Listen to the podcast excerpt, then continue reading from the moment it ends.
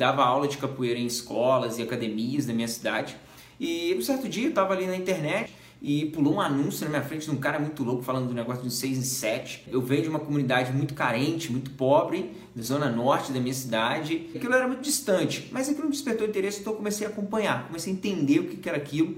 E aquela pessoa, ela mostrava tanta prova de pessoas que tinham feito 6 em 7. Aquela pessoa come, começou a me convencer de entrar no curso dele, que era o Fórmula de Lançamento. E quando entrei, nossa, eu tive um choque de realidade ali com um conhecimento que era muito diferente do que eu fazia né? eu tinha uma inabilidade com o digital, não me sentia bem capaz de fazer aquilo, mas meti a cara, fui me esforçando, fui estudando, pesquisando e comecei né, a fazer lançamentos sobre, sobre o que eu trabalhava, que era com capoeira na época. Quando eu cheguei no meu terceiro lançamento, a gente se deparou com a situação de hoje em dia, é essa crise que acabou praticamente com o meu trabalho. E chegou um momento que eu identifiquei que eu tinha mais uma chance só para poder lançar, porque não tinha mais dinheiro. Foi um momento muito difícil, se aquele lançamento não desse certo, eu ia ter que procurar um outro emprego, mas encontrei uma pessoa logo no primeiro lançamento, a gente fez 185 mil reais em dois dias. É, foi quando eu ganhei essa plaquinha aqui também, dos, dos 6 em 7.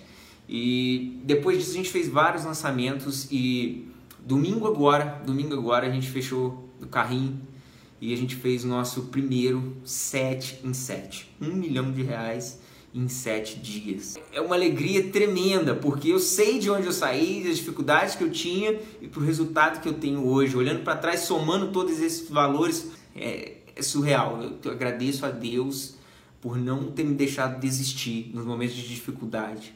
Agradeço o Érico pela fórmula de lançamento, por isso tudo que transformou a minha vida.